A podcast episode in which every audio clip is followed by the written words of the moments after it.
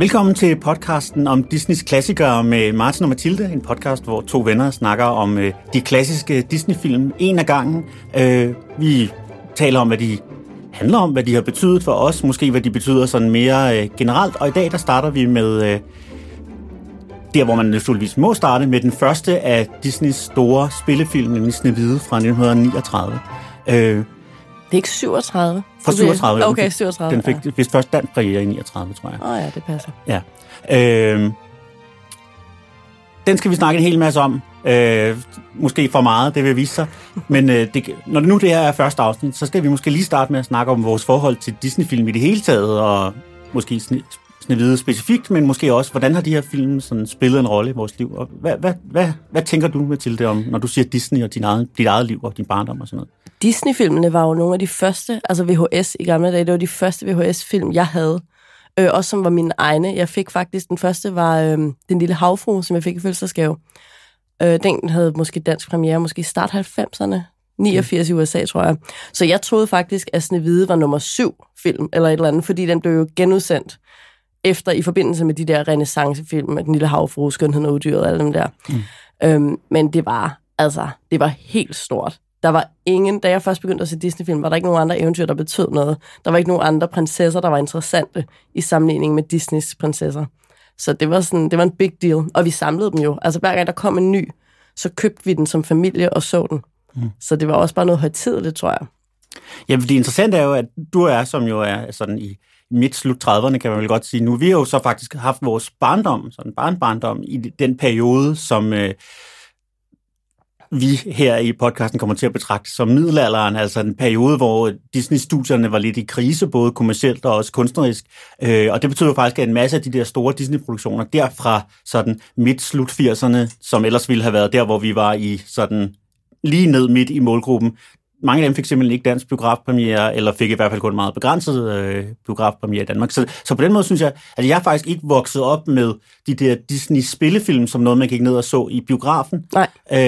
Det var netop først noget, der kom med de der film, hvor vi så var sådan tweens, som man ville sige i dag. Det var jeg i hvert fald ikke, netop da Lille Havfru og senere Løvernes Konge og Aladdin og sådan noget kom. Ikke? Det var faktisk sådan i min...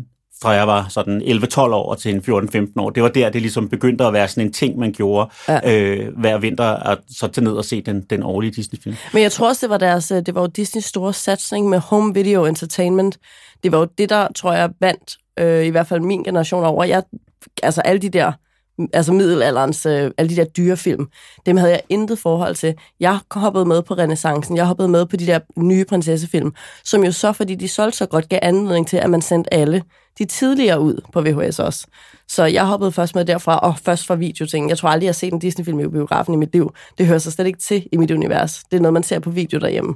Og det synes jeg, du var meget ret i. Jeg kan også netop huske det der, men jeg har set en del, blandt andet Snehvide for første gang.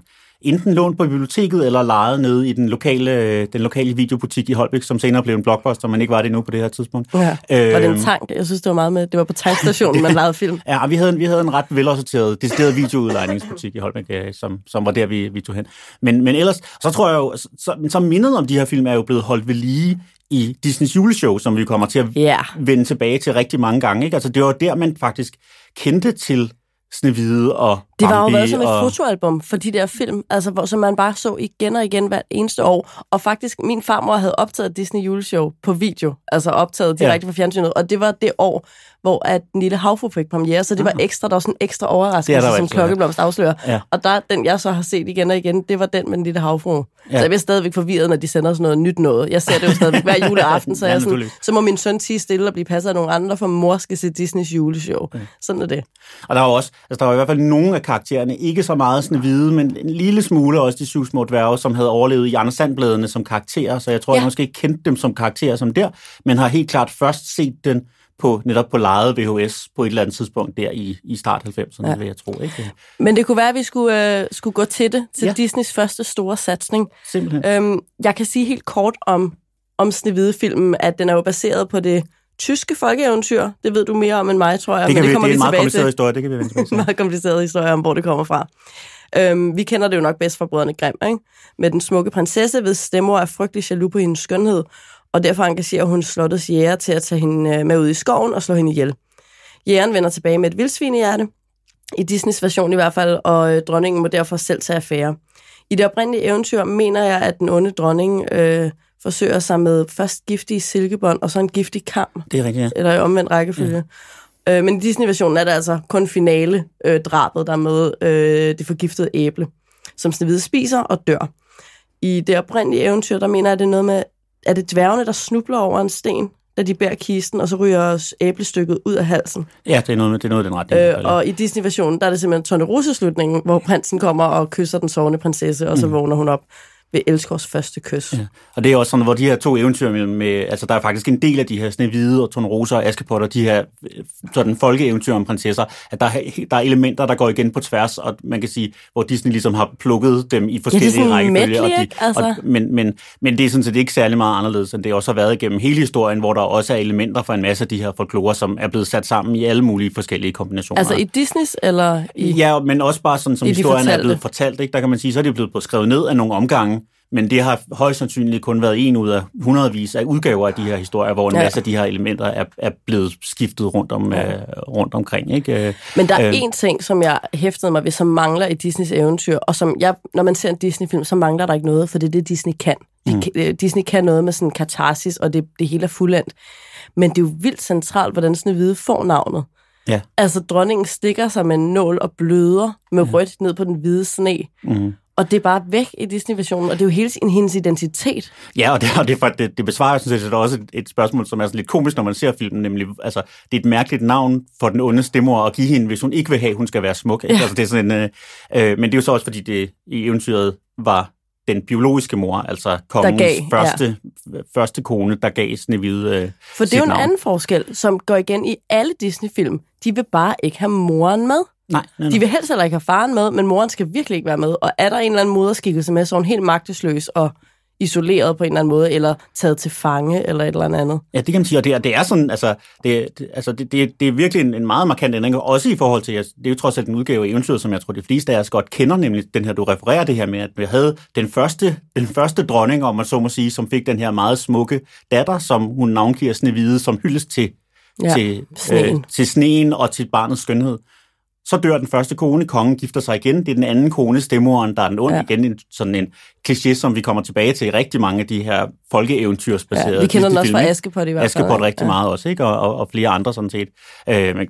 Nærmest Den Lille Havfru, ville man også kunne sige, var et eksempel. Ikke? Ja.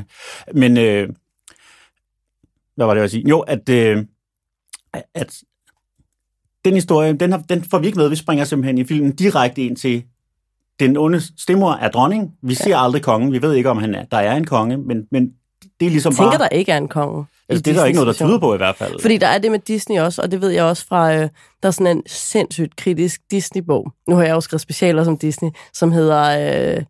noget med Donald Duck, et eller andet. Og den er virkelig... Den er sådan lidt marxistisk kritisk, men den siger, at grunden til, at der ikke er nogen forældre i Disneys univers, det er fordi, at Disney kunne ikke magte, at forældre nogensinde begik fejl.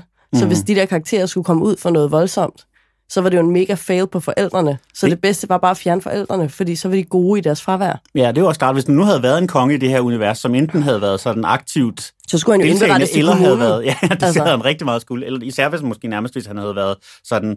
altså havde lavet stå til, ikke? Og bare lade sin ekskone behandle sin steddatter på den her fuldstændig vanvittige måde. Som det jo er tit af tilfældet i de oprindelige eventyr, der er forældre jo faktisk... ubehageligt inkompetente. Bestemt. Eller ubehageligt. Altså Hans og Grete er de jo decideret onde, nærmest. Men lad os faktisk springe endnu mere tilbage før starten, synes jeg, fordi det er rigtigt, den allerførste rigtige scene i filmen, det er med dronningen foran spejlet, men inden det er der jo en helt åbning, hvor filmen jo også ligesom, den annoncerer sig selv som en begivenhed, som noget særligt. Ikke? Altså, det er virkelig en meget pompøs slutning. Dels blænder den op med sådan et musik. Man kan sige, i vores dag har vi jo vendet os til, at det altid er, når jeg ser et stjerneskud, der sådan er, men den var jo ikke blevet skrevet nu på det her tidspunkt, så det er bare sådan en stor instrumental åbning, og så er der en personlig hilsen fra Walt Disney, jeg har lavet den her film til jer, ja. Og så ser vi så eventyrbogen blive åbnet, og så går som filmen også er noget, der går igen. Som også er noget, der går igen i mange forskellige Disney-film, ikke? Men det der med, du ved, den storladende musik og skriften, det mindede mig vildt meget om Borte med blæsten, men den må også være fra nogenlunde samme tidspunkt, tænker jeg. Ja. Og der kan man jo også se, hvordan at det er jo den første animerede spillefilm, det her. Så selvfølgelig minder den meget ikke om animerede tegnefilm, men om spillefilm. Netop. Den har decideret taget en af storfilmene, altså Borte med blæstens virkemidler. Også midt i filmen, så kommer der lige pludselig sådan et lille intermezzo, hvor der står skrevet noget af historien på nogle naturbaggrunden med noget musik. Det bruger de også i Borte med blæsten. Mm. Noget med, at nu borgerkrigen, ditten og datten og et eller andet. Og det er fuldstændig samme stemning, vi ser her. Ja, jeg synes, at der er ingen tvivl om, at filmen den annoncerer virkelig sig selv som sådan et epos, ikke? Som et stort mesterværk netop i tråd med det, som Hollywood var begyndt at lave nu her, hvor man havde kunne lave farvefilm og lydfilm og sådan noget, ikke? Så virkelig kunne lave de her... Og den taler til voksne. Det er jo også det, Disney selv har sagt, at sådan, han laver ikke film til børn, han laver film til barnet i de voksne. Altså, det er det, der er hans ting, ikke? Og derfor henvender den her film så også til et seriøst publikum, der tager den seriøst. Mm. Nu sagde du, at det her med, at det er den første animerede spillefilm, det er jo sådan lidt op for debate, kan man sige. Der er jo, der var lavet noget, der var til den første, det der sådan, såkaldt cel-animation spillefilm, men der var lavet dukkefilm og stop-motion-film og sådan noget før, også i spillefilmslængde. Men altså, der er ingen tvivl om, at det her er jo både kvalitetsmæssigt og historiemæssigt og teknisk milevidt foran noget som helst andet, og også milevidt foran det, som Disney selv og andre tegnefilmstudier lavede i det korte format på det her tidspunkt. Vi kan måske lige snakke lidt om nogle af de tekniske ting, man gjorde lidt senere, men jeg synes bare, det er værd at bemærke i filmen, den måde, den også annoncerer den her anderledeshed. Altså inden der er simpelthen 3 indstillinger, og det er jo mærkeligt at tale om indstillinger om kameravinkler, når det er tegnefilm, fordi kameraet flytter sig jo ikke, men inden for det første minut, altså først så ser man prinsen kom ridende, framet af nogle grene, som går ind, og hvor der simpelthen bliver arbejdet aktivt med fokusskifte mellem forgrund og mellemgrund og baggrund. Så skifter man direkte over til et skud, og man så må sige, der er filmet fra under vand op igennem brønden, hvor Snehvide sidder og kigger ned, altså simpelthen filmet fra under vandoverfladen. Og så lige derefter klipper man op til, hvad der ville have været sådan et kran, eller i dag et droneskud, hvor man kameraet, om man så må sige, flytter sig fra et tårn i slottet, igennem luften over til et andet. Ikke? Altså simpelthen 3 indstillinger inden for et minut, som ville have været stort set umulige, om ikke, altså, og i hvert fald meget, meget, meget dyre, hvis man skulle lave dem med rigtige kameraer. Ikke? Så helt fra starten, simpelthen rent visuelt, der etablerer Disney eller filmen noget, sige, vi er lige så gode som de allerstørste Hollywood-produktioner, og fordi det her animation, så er der ovenikøbet nogle ting, som vi kan, som I ikke kan. Det har jeg også læst en del om, at det var et mega, altså en af grundene til, at filmen blev sådan en kæmpe succes, da den kom ud, det var, at de jo kunne gøre ting, der så håbløst, enten var alt for dyrt i rigtige film, eller blev dårligt. Også, der kommer på et tidspunkt Heksens Forvandling, der lavede man noget tilsvarende nogle gange i horrorfilm på det her tidspunkt, og det så jo herrens ud i forhold til det, Disney kunne lave her, fordi de var animeret. Og det er jo også, der ser man jo også evnen til, i stedet for at prøve at efterligne og gøre det næsten lige så godt, så simpelthen lave det bedre, fordi man har nogle andre muligheder. Mm. Det er jo ret imponerende. Men hvis vi lige skal pause ved selve det her med filmen, og da den blev lavet som den her første spillefilm, animeret spillefilm, som det så ikke er alligevel. Men... det var sådan, at man på det tidspunkt, da han lavede den, der kaldte man det Disneys folly. Mm. Og der var sådan en stor overbevisning om, at det ville gå grueligt galt med den her film, fordi man ikke regnede med, at nogle mennesker ville gide at se 1,5 times tegnefilm. Og det var noget med, det kostede, jeg tror, det var $1,5 million at lave den. Ja, budgettet, som hvis der er oprindeligt på $250,000, ikke, så eksploderede simpelthen til det urdobbelt, eller hvad det nu er. Og så, lad mig se, jeg har tallene her, for hvor meget den tjente. For det var fuldstændig sindssygt. Det kunne have gået så galt, ikke? Altså, det kunne det virkelig. Men... ja, det lugter altså nogle af de der vanity projects, som man egentlig hører fra Hollywood, hvor der er en eller anden instruktør eller et produktionsselskab, der får en helt vanvittig idé og bruger vanvittigt mange penge på et eller andet. På grund af hans ego, fordi han ikke kan styre det. Ja, og så er det sådan, man kunne lige have set det ske. Den endte med at være mellem 1,5 og 1,8 i udgifter, og den tjente i den første biografrun, det er kun biograffilmen, altså biografindtægter, $8,5 million. Og her var der altså allerede merchandise. Her havde Disney lanceret sin første merchandise-linje med det. Mm. Og så er den jo blevet re-released i biografer. Er det sådan noget 5 gange eller et eller andet siden? den samlede indtjening er over 1,2 milliarder dollars. Milliarder. Ja, de siger jo i hvert fald, at sådan justeret for inflation, så er det stadig den bedst tjente Disney-film. Den har selvfølgelig også haft lang tid til at tjene de penge ind, og mange genudgivelser og sådan noget. Men det er ret imponerende. Altså, det må man... Det er jo helt sindssygt. Ja. Det er jo en kæmpe finansiel succes. Ja. Og det er vildt at tænke på, synes jeg. Ja. Altså noget som for os, eller mig, der vokser op med Disney-film, jeg synes, det er hyggeligt og nostalgisk, men jeg har da ikke tænkt på det som en kapitalistisk venture. Og det er det jo. Ja, ja. Vildere end Camerons Titanic og Avatar, hvad han ellers finder på, men det er lidt samme type, det der med altså, at bruge alle pengene på noget, og så faktisk alligevel ende med at tjene på det. Ja, ja, det er lidt sejt. Lige præcis. Når vi nu har rosten for så meget, så er det måske også værd at tale om nogle af de ting, som sådan virker lidt en lille smule sådan pudsige, når man ser på dem nu, og når vi nu er blevet vant til animerede spillefilm og Disneys egen sådan tradition. Altså, jeg synes, man må... Jeg bliver nok nødt til at sige, når man ser filmen i 2019, så er der er simpelthen, altså der er historiemæssigt nogle ting, hvor man har, som virker underlige. Altså der er noget med altså plottet er nærmest ikke eksisterende, ud over de der halvanden sætning, du redegør for lige før, ikke? Og altså tempoet er underligt ujævnt, og der er, altså hvis man skal prøve at tale om sådan en normal sådan tre-akt-struktur i sådan et manuskript, så vil man normalt sige, okay, Første akt i filmen, det var ligesom hele optakten, måske det forhistorien med moren og Snehvides barndom på slottet og konflikten med dronningen og bla bla bla, indtil hun bliver smidt ud i skoven. Midterste akt, hun er ude i skoven, lærer dværgene at kende, får opbygget sit netværk blandt skovene, skovens dyr, var det jeg vil sige. Ja. Tredje akt, dronningen prøver at slå Snehvide ihjel.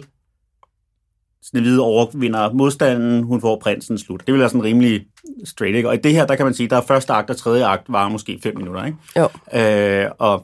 Og langt størstedelen af filmen er bare gags ude i skoven. Ja, Disney-sekvenser, ikke? Simpelthen, altså hvad der kunne være sådan nogle små korte, 3-5 minutters film lavet til at blive spillet før noget andet, med kendte og elskede karakterer, der synger sange, eller laver små sjove ting, eller sådan noget. Ikke? Ja, og netop jokes, ikke? Visuelle jokes, og det er jo det, der er fyldt med.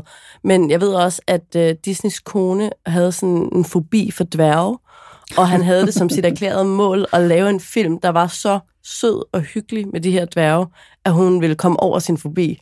Og det er jo bare det, der fylder. Altså 80% af filmen er jo de der dværge, og der er jo klippet rigtig meget ud. De havde også en spisesang, noget med at spise suppe, som varede sådan noget 8 minutter. Og de bliver bare ved, altså der er selvfølgelig også Snehvides gør rent sang. Som også er meget lang. Men... Meget lang. Så kommer dværgenes, vi arbejder i minen sang med diamanterne. Så kommer festsangen med dværgene, og de vasker sig, dværgene. Altså, det er helt vildt, og det er bare sådan, jeg har intet med eventyret at gøre. Nej. Og der må man bare sige, at Disney er plotudviklingen er gået sat totalt i stå i hele den her periode. Ikke? Han interesserer sig dårligt nok for historien. Ja. Historien er bare en anledning til at lave hyggelige, sjove tegnefilmsekvenser, og så er den faktisk ikke længere. Mm. Hvis nu man skulle kigge på det med sådan lidt positive briller, så kunne man måske godt sige, at det, som filmen vælger at gøre, det er, at den simpelthen påtager sig sådan en eventyrlogik, ikke? At den siger, at der er en hel masse ting, vi ikke behøver at forklare, der er en hel masse ting, som vi ikke behøver at gøre, fordi vi er trådt ind i et eventyrbog, som den der åbningssekvens med bogen jo også illustrerer, hvor der simpelthen gælder nogle andre regler. Ja. Så der er en hel masse ting, som vi ikke behøver at spilde vores tid på. Vi kan bare skære ind til benet, og så have highlightsene fra historien, og så en masse jokes. Og alt andet er lige meget, fordi det er ikke en realistisk logik, selvom filmen på nogle områder er realistisk, i hvert fald animation på det her tidspunkt, men der er ikke en realistisk logik, der er ikke en realistisk progression i historien på nogen måde. Plottet er ikke logisk. Nej, netop ikke. Men det er lige meget, fordi det er en anden type verden, det er den her fantasiverden, vi træder ind i. Ja, og det hele er gearet på sådan oplevelser. Ja. Altså, og det er jo også det, der er hygge, alt hygge og morskab, og det muntre med dværgene. Og så er der den anden side, og tit bliver der faktisk klippet lige fra det ene til det andet, hvad jeg personligt synes var lidt intens, da jeg sad og så den her, at vi er ved det der hyggeunivers med dværgen ude i skoven, og så bliver der klippet ind til det der horrorunivers med heksen, som er sindssygt, og det er jo også, den her film er jo også inspireret af de der første horrorfilm. Mm. Der er en del af de der sådan zoom-ins på Snehvides ansigt, der skriger i skoven, og der er en masse af de der horror-tricks, der er i gang. Mm. Og det virker sindssygt godt, også musikken er jo, det her er klart den uhyggeligste Disney-film af dem alle sammen. Og det er vildt at tænke på. I hvert fald, der er de der sekvenser, der er netop både dronningens forvandlingssekvens og den her uhyggesekvens, hvor Snehvide er faret vild i skoven, og hun ser træerne og dyrene som monstre, sådan, de er vanvittigt hyggelige begge to. Det, ja. Ja, og jægeren med kniven, der sådan, hvor man ser ham holde kniven op, inden han taber den, og da Snehvide spiser æblet og dør, og man ser heksen stå og gnide sig i hænderne, mens hun kigger på den døende Snehvide, og så ser man bare en arm, der falder død ned på jorden, og æblet, der triller ud af den. Mm. Det er jo meget voksen film. Ja, ja, altså det er det. Det er jo ikke børnefilm, det der. Nej. Det er jo sygt uhyggeligt. Nej. Og der er jo også et eller andet i tag, tænker jeg, at, og uden at det på nogen måde er mit ekspertiseområde, så tror jeg netop også, at det, der var det særlige film, og grunden til, at folk, der ikke var nogen, der troede på filmen, det var det her med, at man gik jo ligesom efter, at det skulle være voksne, der gik i biografen og betalte fuld pris. Ja. Det var ikke det her med sådan en søndagsvisning for børnene, for at de komme ind for en center, eller hvad det nu, biografpriser nu har været på det her tidspunkt. Det var faktisk meningen, at det her, det skulle være noget, som også, måske familier, men sådan set også bare voksne uden børn. Ja, på date. Altså, det er jo en datefilm også. Nu går vi ind på en fredag aften og ser Snehvide, ikke? Og så er det klart, så skal der selvfølgelig også være noget for dem. Ja. Men noget af det mere alvorlige, og igen er det her mere oplevelser, end det her sådan nogle særlige rodfæstning i plottet. Men i introsekvensen, den er jeg faktisk ret vild med. Det er måske noget af det bedste, synes jeg, i filmen. Den måde, vi får præsenteret de her to karakterer på, Snehvide, altså prinsessen, og den onde dronning, eller slash heksen, ikke? De to karakterer kommer jo til at gå igen i de næste mange, mange Disney-film. Selv de der mærkelige dyrefilm i middelalder, altså i mellemperioden der, har de her karakterer, den uskyldige prinsesse og den onde heks slash dronning. Og den måde, de bliver stillet op ved siden af hinanden på, er sindssygt fed. Vi starter med, netop som du også siger, de der klip, vi ser dronningen nedefra, og kigger ned på hende i slottet. Vi kigger op på Snehvide fra brønden, så vi har sådan, ser ned på dronningen, ser op på Snehvide. Så har vi det her med, at dronningen er fuldt påklædt og indenfor, altså og inde i en sådan, civilisationens højborg, og kigger sig i spejlet. Samtidig har vi Snehvide, der viser meget mere hud, og er naturlig, og derfor er udenfor i naturen, og dronningen har smykker, og Snehvide har blomster, og Snehvide spejler sig jo også, ligesom dronningen, men i den naturlige spejl i vandet. Ja. Så der er virkelig det her med, at vi får nogle klokkeklare signaler omkring ond kvindelighed og god kvindelighed. Mm. Hvis du er ond, så er du indenfor, har alt for mange smykker på, og du er jo et gammel, og hvis du er god, så er du altså ung og ude i naturen, og i øvrigt synger, hvor dronningen, hun synger jo ikke. Det er også en vigtig ting. Ja. Det synes jeg er sindssygt fedt, fordi det er så tydeligt, og det kan jeg godt lide. Ja, ja, og der er jo også altså det der med, at og det, man kunne læse, at der er mange sådan feministiske kritikere af de her, som jeg også netop har påpeget, om Snehvide er jo ingen personlighed, altså hun er defineret i sin uskyld, ikke? Altså, ja. Hun er jo også i eventyret jo et decideret barn, der er hendes alder måske lidt mere udefinerbar, sådan som hun i hvert fald er tegnet, ikke? Men altså hun har ingen altså hun har ikke nogen kant overhovedet på nogen måde, vel? Hun er virkelig bare... Hun er den kedeligste af alle Disney-prinsesserne, det er der ingen tvivl om. Men det sjove er også, at hun er... Altså, Disney-prinsesserne bliver jo med tiden, altså de næste 50-60 år herfra mere, bliver jo en samlet karakter på en eller anden måde. Ja. Og hun bliver aldrig igen så ung og så uskyldig, som Snehvide er. Og det kan man også se på noget, som man altid bruger i prinsesse-Disney-filmene, og det er dyrene, deres dyrevenner. Mm. Snehvide har jo hvide duer som sine dyrevenner. Når vi går videre til Askepot, bliver det til spurve og brune mus. Så kommer vi til Tornerose, hvor det er en ugle og æren. Altså, vi er lidt mere ude i skoven og med det vilde. Og vi ender jo helt op ved Jasmin, der har en tiger, og Esmeralda, der har en ged, som er et satanisk symbol. Så vi kommer virkelig hen i den anden. Men Snehvide er den kedeligste, den uskyldigste, men hun er også den yngste. Hun er den, der har... Altså, hendes udseende kan jo ikke sættes langt meget højere end, hvad, 14 år eller sådan noget. Nej. Hvor de ældre Disney-prinsesser er markant ældre. Vi får at vide, at Ariel er 16, og så går det kun opad derfra. Belle er ældre, hun er jo 18. Ja, ja. Og så går det fremad også. Snehvide har ingen bryster. Nej. Hun er jo ikke udviklet endnu. Hun er et barn. Nej. Ja, det kan man sige, der er hun jo så også i forlængelse med sådan, sin tids skønhedsideal, ikke?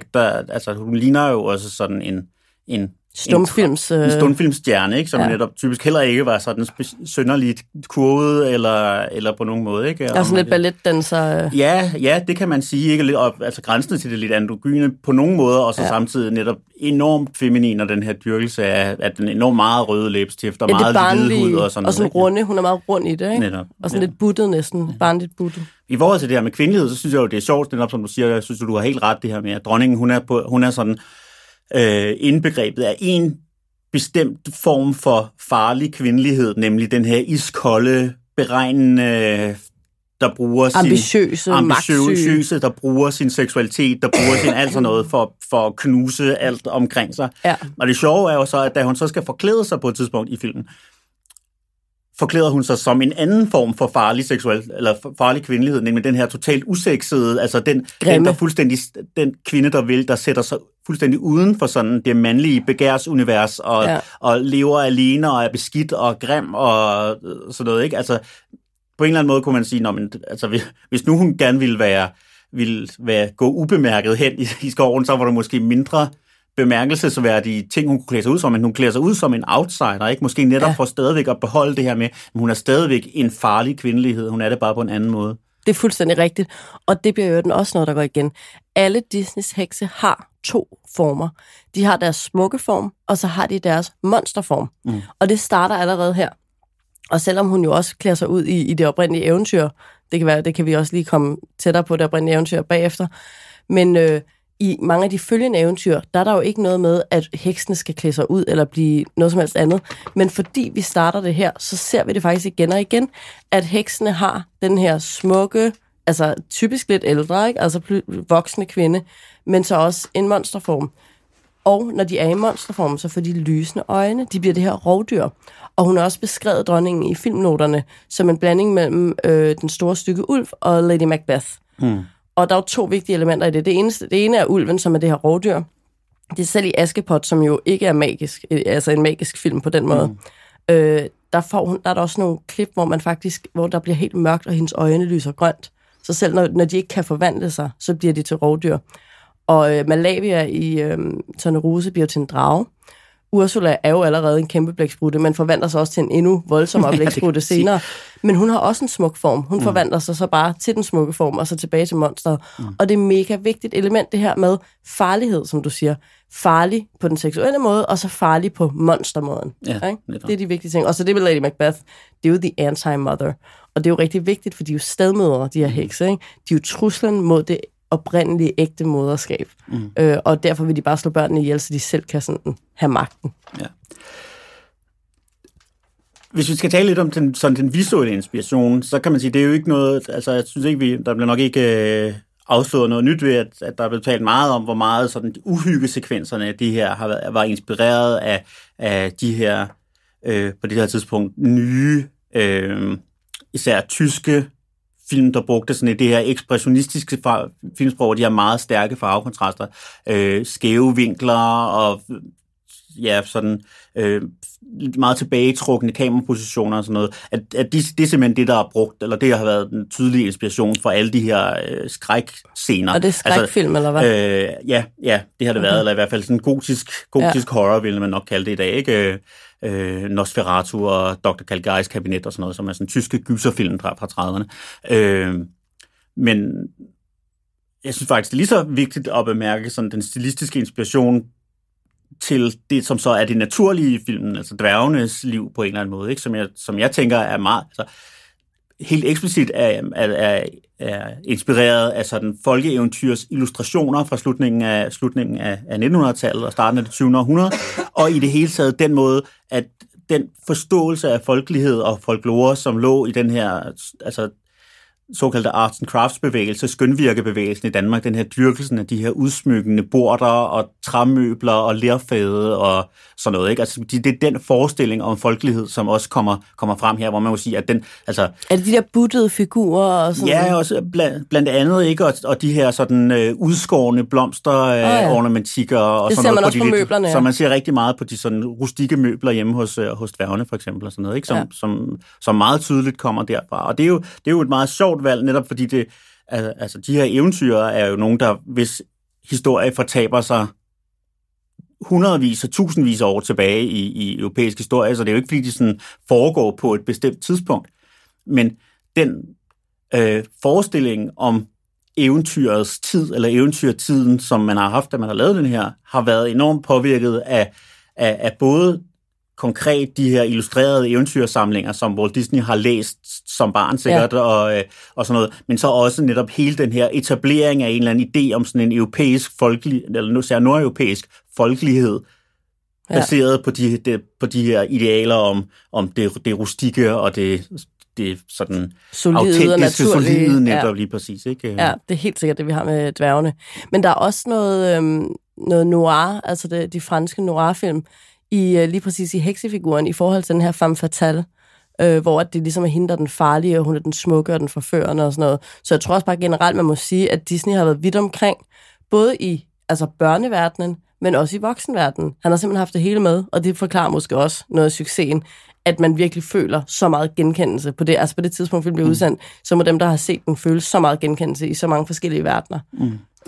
Ja. Og der er jo også, synes jeg netop, altså for det og for den her type af altså, jeg synes, det er noget, man ser rigtig meget netop i karakterernes måde at bevæge sig på, og i deres sådan positurer og holdning og sådan noget, når de står, ikke? Og der må man jo også bare sige, at rigtig mange af de der billeder er jo, eller de der indstillinger er jo lavet ud fra rigtige, må man så må sige. Det var jo også en af de årsager til, at film blev så dyr. Det var, at Disney simpelthen insisterede på, at masser af de her scener skulle indspilles med rigtige skuespillere først. Ja. Og så skulle tegnerne ligesom tegne efter, eller på en eller anden måde lægge den tegnede virkelighed ind over de her typiske billeder. Så det vil jo sige, at de her tegnede figurer fuldstændig efterligner den skuespilsspillestil, som har været udbredt på det her tidspunkt, som jo stadigvæk er meget præget af stumfilmsæraen og sådan noget, selvom der man er begyndt også at... med bevægelserne skal fortælle handlingerne. Netop, der er jo sindssygt dårlige replikker i den her... karakteretablerende samtidig. Ja, vi havde jo i vores anden podcast, Matador med mere, der havde vi jo bedste replik. Og det vil man jo ikke kunne... Altså, den vil jo ikke kunne svinge i den her film, fordi der er ikke specielt gode replikker. Nej. Altså, alt historien er fortalt igennem bevægelser og humør og farver, og det er så visuelt det hele. Mm. Måske det eneste lydlige, der er, det er musikken. Mm. Men altså, replikkerne er jo helt ligegyldige. Har du nu... I anledning af det her, har du set den på dansk eller engelsk? Jeg så den på dansk, i den gamle, med Kirsten Rolfes som heksen. Og det har været rigtig godt. Pissehyggeligt. Men der er nemlig, at jeg så den engelske udgave med den oprindelige stemmekast, hvor man også kan høre, der er også nogle meget 30'er-agtige måder at tale på. Jeg synes, det hvide stemme er ret sjov med sådan en meget, i virkeligheden, nasal vibrato, som er sådan oppe i tiden, som sangstemme på den, sådan lidt Britney Spears-agtig stemme i virkeligheden, men bare i 30'erne. Men det sjove ved den DVD-udgave, som jeg har set, eller Blu-ray-udgave, som jeg har set det ud af, der var det nemlig, underteksterne, de danske undertekster til den engelske tale, var simpelthen den danske, altså den var teksten fra dobbet, så det var ikke en oversættelse af de replikker, der rent faktisk blev sagt, men var indskrevne de danske replikker, sådan som det er i den dobbelte udgave. Hvor forvirrende. For det har de jo gjort på grund af mundbevægelser, og ikke på grund af betydning. Ja, eller også bare fordi, der har været det, de har haft, ikke? At når man har oversat noget skriftet en gang, så kan man ikke gøre det igen. Men jeg synes faktisk, altså det var interessant, fordi det faktisk etablerede netop, at i virkeligheden er der mange af de danske replikker, der faktisk er bedre, de er simpelthen bedre skrevne. Er det end de engelske, der er mere sådan svung, og jeg vil faktisk også sige, sangteksterne også i danske udgaverne faktisk er bedre i de danske udgaver. Sangteksterne synes jeg faktisk, nu sagde jeg lige før, at det var noget lort, de der replikker, men sangteksterne er mega gode, men det er jo også der, hvor der er blevet lagt, altså det der, hvor detaljerne er der blevet rigtig kælet for dem og sådan noget, det er jo i sangene, ikke? Mm. Men jeg synes, der er noget, der tyder på, at den danske oversætter faktisk har gjort, altså har taget et ret middelmådigt manuskript, sådan rent replikmæssigt, og har prøvet at få det bedst muligt ud af det. Jeg synes faktisk, at replikkerne er bedre på dansk. Ja, det er de muligvis. Det er bare det der med, at man kan mærke, at de har ikke været fokus.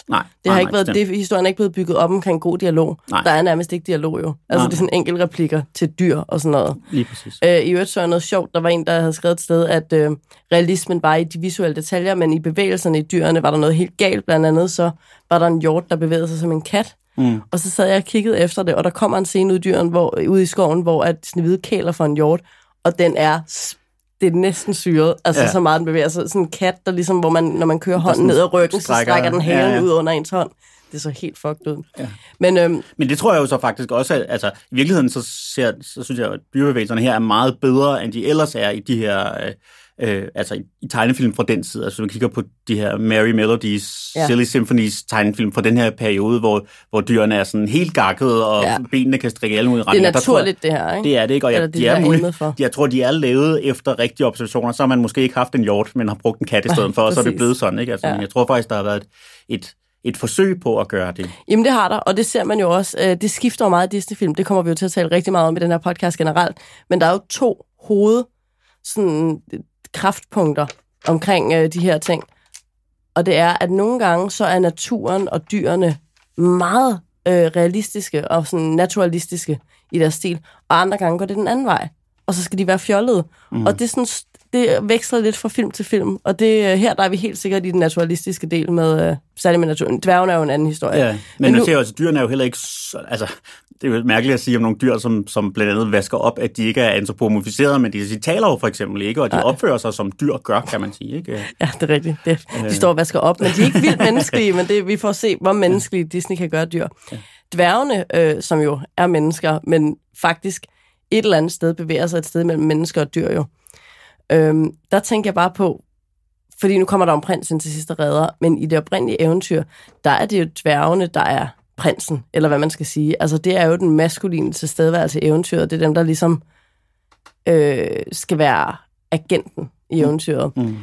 Og det er noget fra, da jeg var lille det her, men jeg har altid siddet og tænkt på, hvem af dværgene Snehvide så skulle være mest kæreste med. Mm. Og jeg kan ikke rigtig sådan... Altså, Brille er jo den selvudnævnte leder. Ja. Men jeg synes, det er Gnavpot er den mest alfahan-agtige af dem. Mm. Det ved jeg ikke, hvad din holdning er til. Jeg studerede meget med de her dværgehierarki. Ja. Altså, jeg ved ikke, om altså, nødvendigvis synes, at Snehvide skal ende sammen med alfahanden. Men der er jo... Altså, jeg synes, det er jo hele tiden, der er et sjovt spil med det her, og det vender vi måske tilbage til senere, når vi skal tale om det måske lidt mere problematiske elementer af filmen. Ikke? At dværgene er jo tegnet på den her måde, som... altså som halvmennesker, men også både et halvt mellem mennesker og dyr, men også halvt mellem børn og voksne, og mellem meget vise og rene imbeciler og sådan noget. Ikke? Altså, de har virkelig den her blanding, og internt i filmens egen logik er det jo i hvert fald overhovedet ikke i spil, at der skulle udvikle sig noget romantisk mellem... Ja, men samtidig skal der hele tiden spilles på det, ikke? Ja, fordi Dumbo er jo meget forelsket i Snehvide, ikke? Gnavpot er reluctantly forelsket i Snehvide, og vil ikke indrømme det. Ja, præcis. Brille er sådan voksen interesseret i Snehvide, og så, bashful Flowman, virkelig god oversættelse af Flowman, er også hemmelig forelsket i Snehvide, men Prusit og Sony er jo ligeglade. Ja, altså, de har jo ikke nogen interesse i hende. Nej. Det ser man jo også i scenen, hvor de danser, at der er det... Er det ikke Prusit, der er benene, men altså, Dumbo, det kender man jo også godt, ikke? Hvis man er træt eller forkølet, så er man helt uinteresseret i... That's true. Det er faktisk meget realistisk, at det er nogle andre humører. Ja. Men det er jo også Gnavpot, der hopper op på, da de skal redde Snehvide, da dyrene kommer løvende, og Snehvide er i fare, og dronningen, der er det Gnavpot, der hopper op på en hjort og kommer ridende. Mm. Men det er sådan en impotent version af en prins. Ja. Altså, det er halv højde, det er gamle mænd, og de rider ikke på en hest, de rider på en hjort. Ja. Og det lykkedes dem ikke. Nej. De redder ikke en skid. Altså, de slår ikke engang dronningen ihjel. Det er, og det er nemlig Macbeth, Lady Macbeth inspireret. Og det er også noget, der går igen i alle disse film. Det er naturkræfterne, der tager livet af ondskaben for at genoprette orden i kaos i den her film. Lad os lige snakke om det, fordi det synes jeg det er sindssygt interessant. Jeg kunne mærke, da jeg selv så den, jeg har jo set den som barn, men det er ikke i nogle år, så sad vi og så den nu her, og jeg havde helt klart husket slutningen forkert. Altså, jeg havde fået blandet de her Disney-slutninger sammen. Det er det, Disney vil have dig til. Og jeg havde husket det som, at ligesom i alle de andre, så er det jo prinsen, der kommer tilbage og redder Snehvide og slår dronningen ihjel. Og det er det jo overhovedet ikke. Altså, det er, dronningen dør, som du selv siger, ved et ulykke, men dog en ulykke, hun bliver presset ud til af dværgene, kan man sige. Ikke? Og der er det sjovt, hvis man går tilbage til Brødrene Grimm-udgaven af eventyret, og igen, som vi sagde før, der er jo ikke nogen, der hedder en original udgave af det her eventyr, fordi det har eksisteret.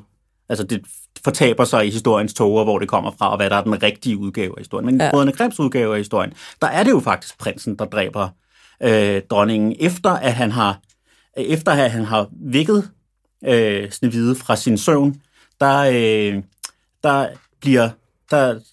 tager han, Snehvide med hjem til sit eget slot, og skal gifte sig med hende tilbage på den onde dronningslot, spørger hun så spejlet igen, hvem er den smukkeste i landet her, og spejlet siger, det er naboprinsens nye dronning, der er den smukkeste. Burn. Dronningen tror, det er en helt separate, der ikke har noget med det andet at gøre. Hun tror, hun skal ud og slå en ny ihjel. Rider op til prinsens bryllup. Både prinsen og Snehvide opdager selvfølgelig, at hun er der, og så dræber prinsen hende der til sit eget bryllup. Okay, vildt. Eller får hende tortureret til døde, faktisk. Ja, fordi er der ikke noget med nogle jernsko? Der er nemlig noget med nogle jernsko. At det hun bliver danse i glødende jernsko, eller et eller andet. Ja. Så han får hende tortureret til døde til sit eget bryllup der, ikke? Og det kan man jo måske godt forstå. Måske godt forstå, at en lidt voldsom slutning til en børnefilm, eller en familiefilm, men når nu den der slutningen ligesom var til rådighed, så er det, synes jeg faktisk, det er lidt sjovt, at man ikke har valgt den. Altså, det er faktisk ikke bogstaveligt talt prinsen på den hvide hest, der kommer og løser problemet. Han kommer først ind bagefter problemet. Det er i hvert fald det ene problem, er løst, ikke? Men det er jo også, der tænker jeg også bare, at vi igen har den her vi har 1,5 time at gøre godt med, har Disney tænkt. Ja. Det er federe at have dyr, der vasker op, end det er at have en bryllupsscene med glående sko. Det er mere Disney-agtigt. Ja. Og han det er noget, der børn vil være skide ligeglade med, ikke? Præcis, ja. Og han har allerede her haft en super god fornemmelse for, du ved, the Disney spirit. Mm. Det er, han har fat i her. Mm. Og det er bare ikke et eller andet...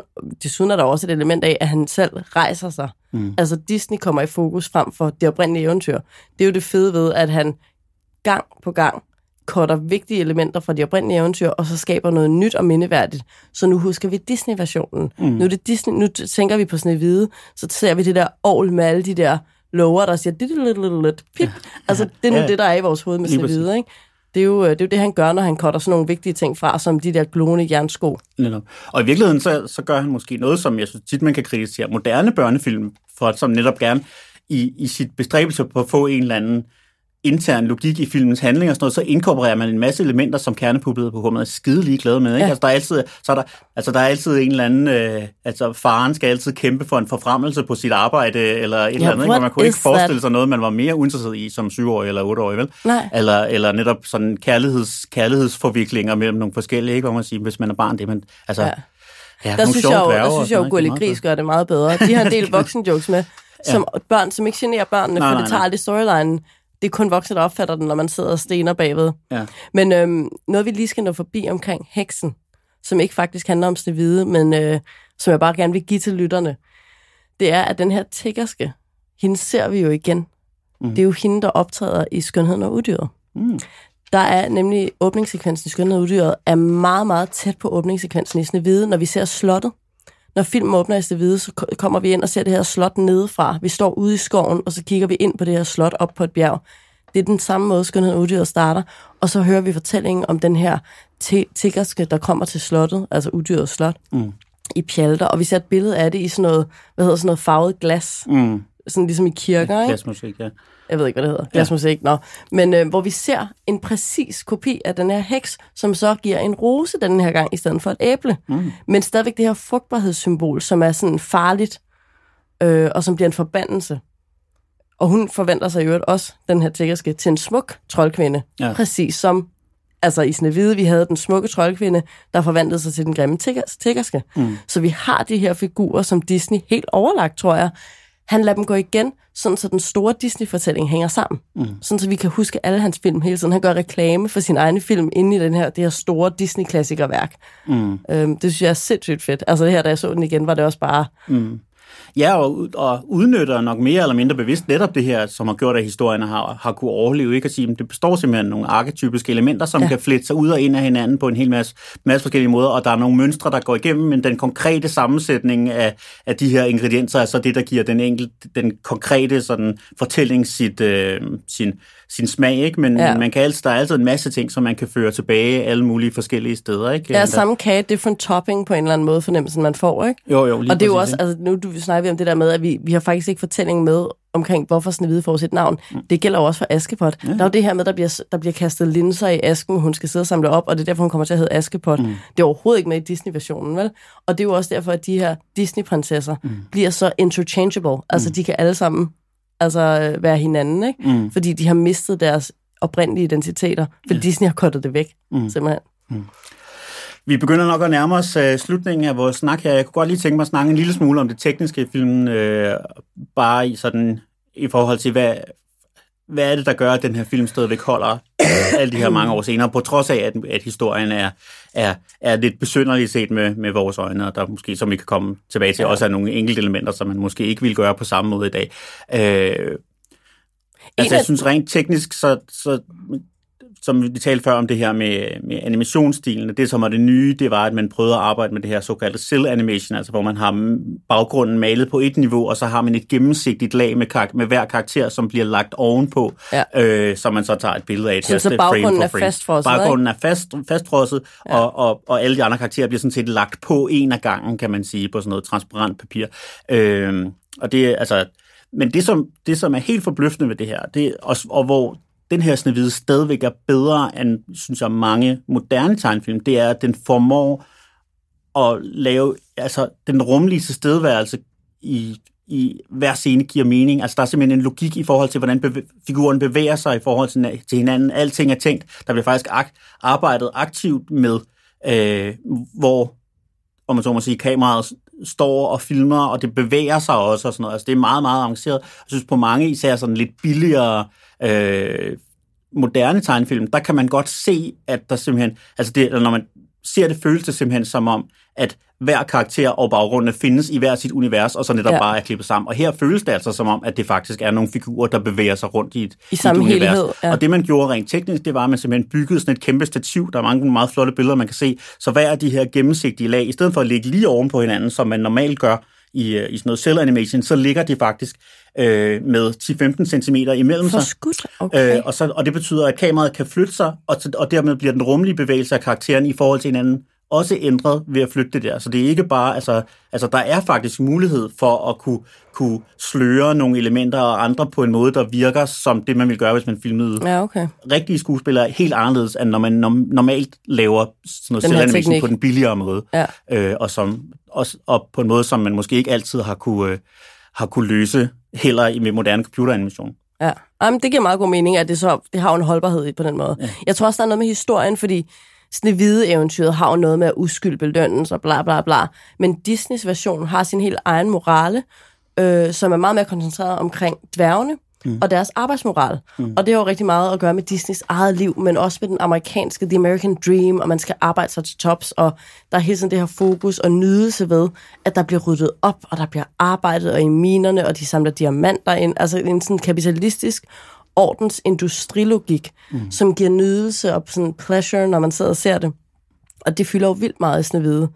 Og det tror jeg også er en af grundene til, at den bliver ved med at være lækker at se, ligesom makeover, ligesom Marie Kondo. Yeah. Det er sådan, der er den Kondo-element i Snehvide, som bliver ved med at være lækkert at se på i de der sekvenser. Der var noget, jeg glemte at sige før, apropos Disneys sådan, biografiske årsager til at lave den her film. Jeg stødte på, da jeg sad og læste, inden vi skulle optage, at den aller første spillefilm, som Disney, altså som Walt Disney nogensinde har set, det var faktisk stumfilmen Snehvide fra 1916 eller et eller andet, det ved jeg ikke. Men man mener så også bare, at han har taget det der, fordi det var hans første filmindtryk, så den gav god mening at vælge ud, men at hans egentlige fortælling handler om ham selv, og hvordan han bare kæmpede sig op, og sådan blev ved med at knokle og arbejde, og den her work ethic, at det har været det centrale for ham at fortælle. Og det ser vi faktisk løbende i Disney-film, at han hele tiden vender tilbage til det her, lad os bringe orden i kaos og lave fede tegnefilmsekvenser omkring orden i kaos. At det er vigtigt. Og det er jo også det, som måske bliver Disney-æstetikken, eller i hvert fald noget af det, som er sådan gennemgribende i rigtig meget af det, de har lavet, og nok også kommer til at blive gribende tema i de snakke, vi kommer til at have, nemlig det her med filmen som magi, altså det her med filmen, der kan gribe beskueren og suge sig helt ind i en verden, hvor der gælder nogle andre regler, og hvor der gælder, og vi føler os ikke fremmedgjorte for de her personer, bare fordi de er tegnet og i 2D og synger sanger og sådan noget. Altså, vi er helt inde i det. Filmen lader os ligesom smide alle vores hæmninger og forlade vores eget univers og træde os ind i et, som de har skabt. Og det er jo det, som de allerbedste Disney-film kan. Det gør de, ja. Og så, altså nu bare lige fra en feministisk synsvinkel, så laver de jo også noget tiltalende. De gør det fristende at være housefrau. Altså, de siger ret tydeligt, at sådan, nå okay, men hvis du gør rent og bager kage, så bliver du belønnet. Og så samtidig har vi på den anden side den onde dronning, som går i laboratoriet og er videnskabsmand. Og det ender rigtig skidt for hende. Så der får de også lavet sådan, men det sagt, så vil jeg også sige, den der forvandlingssekvens, den har sgu også lidt Disney-feel. Den er jo spændende. Helt sikkert. Desværre er den ond, så man har ikke samme sådan hygge i den, men den er en super fed sekvens. Nå, men jeg tænker, vi faktisk er ved at være hen ved vores kåringer. Ja, fordi vi har jo valgt i den her podcast, at der laver vi nogle lidt faste sådan afsnit i hver episode her, hvor vi vil prøve at gøre nogle af de samme ting og vende tilbage til sådan den samme måde at tale om de her film på. Og Mathilde, hvad er det første, vi skal gøre her efter vores lange snak? Ja, det første, vi skal gøre, det er jo super aktuelt nu, hvor Disney de lancerer deres streamingtjeneste, men med revideret version, fordi at Disney jo bare gennem tiden har lavet rigtig mange super, altså med moderne, politisk korrekte øjne, meget upassende ting i deres tegnefilm. Så en af de ting, vi gør her, det er, at vi udnævner, hvad er den her films sådan... Hvad er det farligste for vores moderne, sarte mennesker i den her film? Hvad kunne potentielt blive klippet ud? Og med inspiration fra Dumbo, som jo i den nye version på Disney streamingtjeneste mangler en ret afgørende plotsekvens, hvor Dumbo opdager, at han kan flyve, fordi han render ind i nogle krager. De sorte, hedder de Jack Crow, tror jeg. Ja, det er vist rigtigt. Det er sådan en gammel racistisk figur. Ja, der spiller på sådan nogle minstrel shows på meget, altså ja, stereotyper omkring... Og gamle, altså de fra 1800-tallet, de der, tror jeg nærmest, ikke? Og i øvrigt, at Dumbo også altså, har rigtig meget af de der slaveriarbejdere med. Ja. Men man har simpelthen besluttet, at de der crows, de der kraver, de sorte kraver, de er for racistiske, så dem klipper vi ud. De kan ikke være med. Og inspireret af det, så udnævner vi simpelthen kraven i filmen det mest upassende øjeblik. Men for at slutte på en good note, så udnævner vi også det, som lidt inspirerede Disneys juleshow. Hvad er de mest uforglemmelige? Altså, hvad for et øjeblik i filmen har vi den største Disney-følelse? Er vi blevet mest berørt af det her magiske univers, som Disney jo, som alle klassikerne jo, er indskrevet i? Hvor er det på sit højeste i filmen?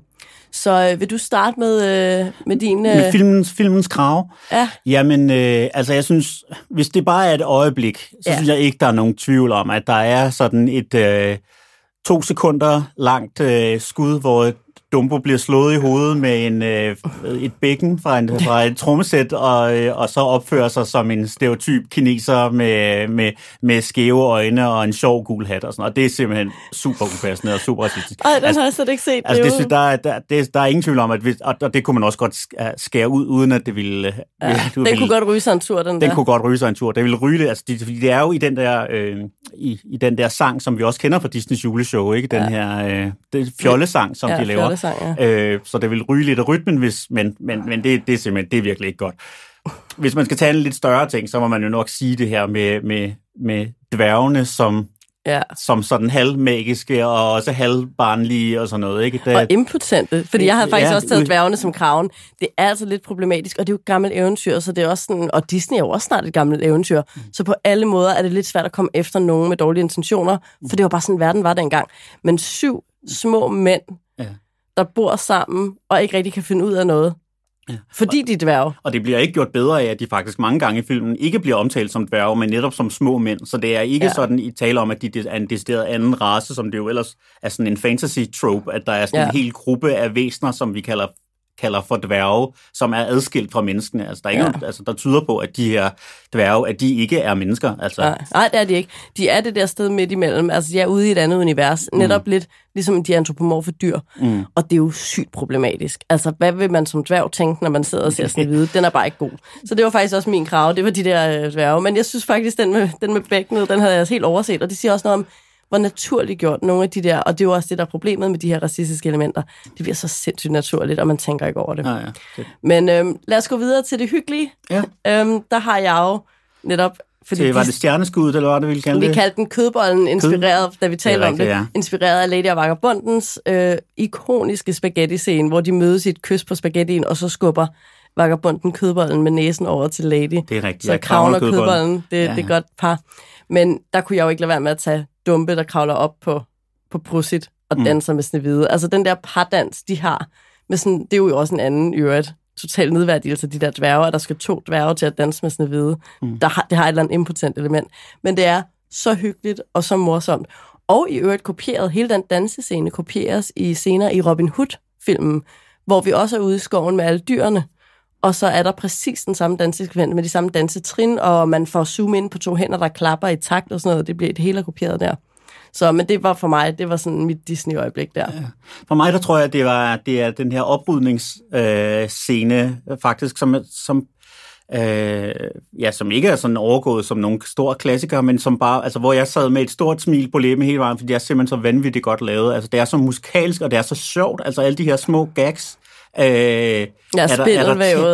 spindelvævet, og der er tænkt over, hvordan de kommer med blomster. Scenen er utrolig lang, unødvendigt lang, kan man godt sige, men det er simpelthen en ren fornøjelse at se på. Altså, der var jeg absolut i mit lykkeligste humør, da jeg så den her. Det var de her... Det er Disney-kunst, det der. Det synes jeg virkelig, det er. Altså, det er og det, altså, busseting er jo, det er også en afvigelse fra folkeeventyret, fordi faktisk i folkeeventyret, der hvor Snehvide jo typisk er yngre, end hun er i her i den her Disney-udgave, der ødelægger hun jo faktisk lidt ala de 3, Guldlok.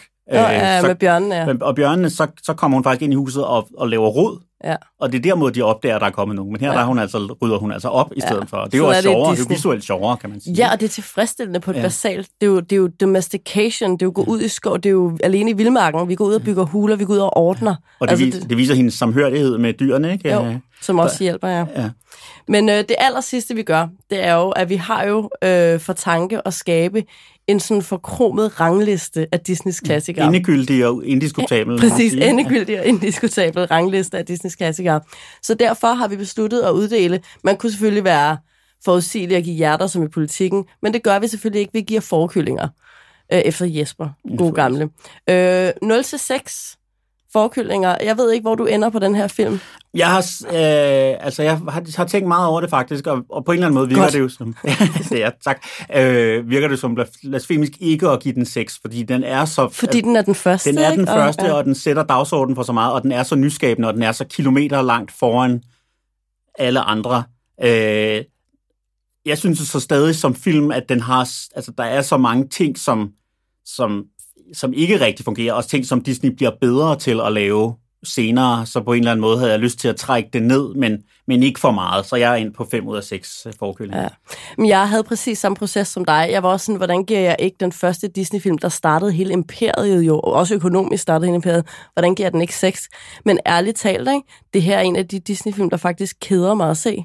Når jeg sammenligner med Løvernes Konge, eller Aladdin, eller Den Lille Havfru, så er jeg rimelig ligeglad. Altså med ret meget af det, der sker i den her film.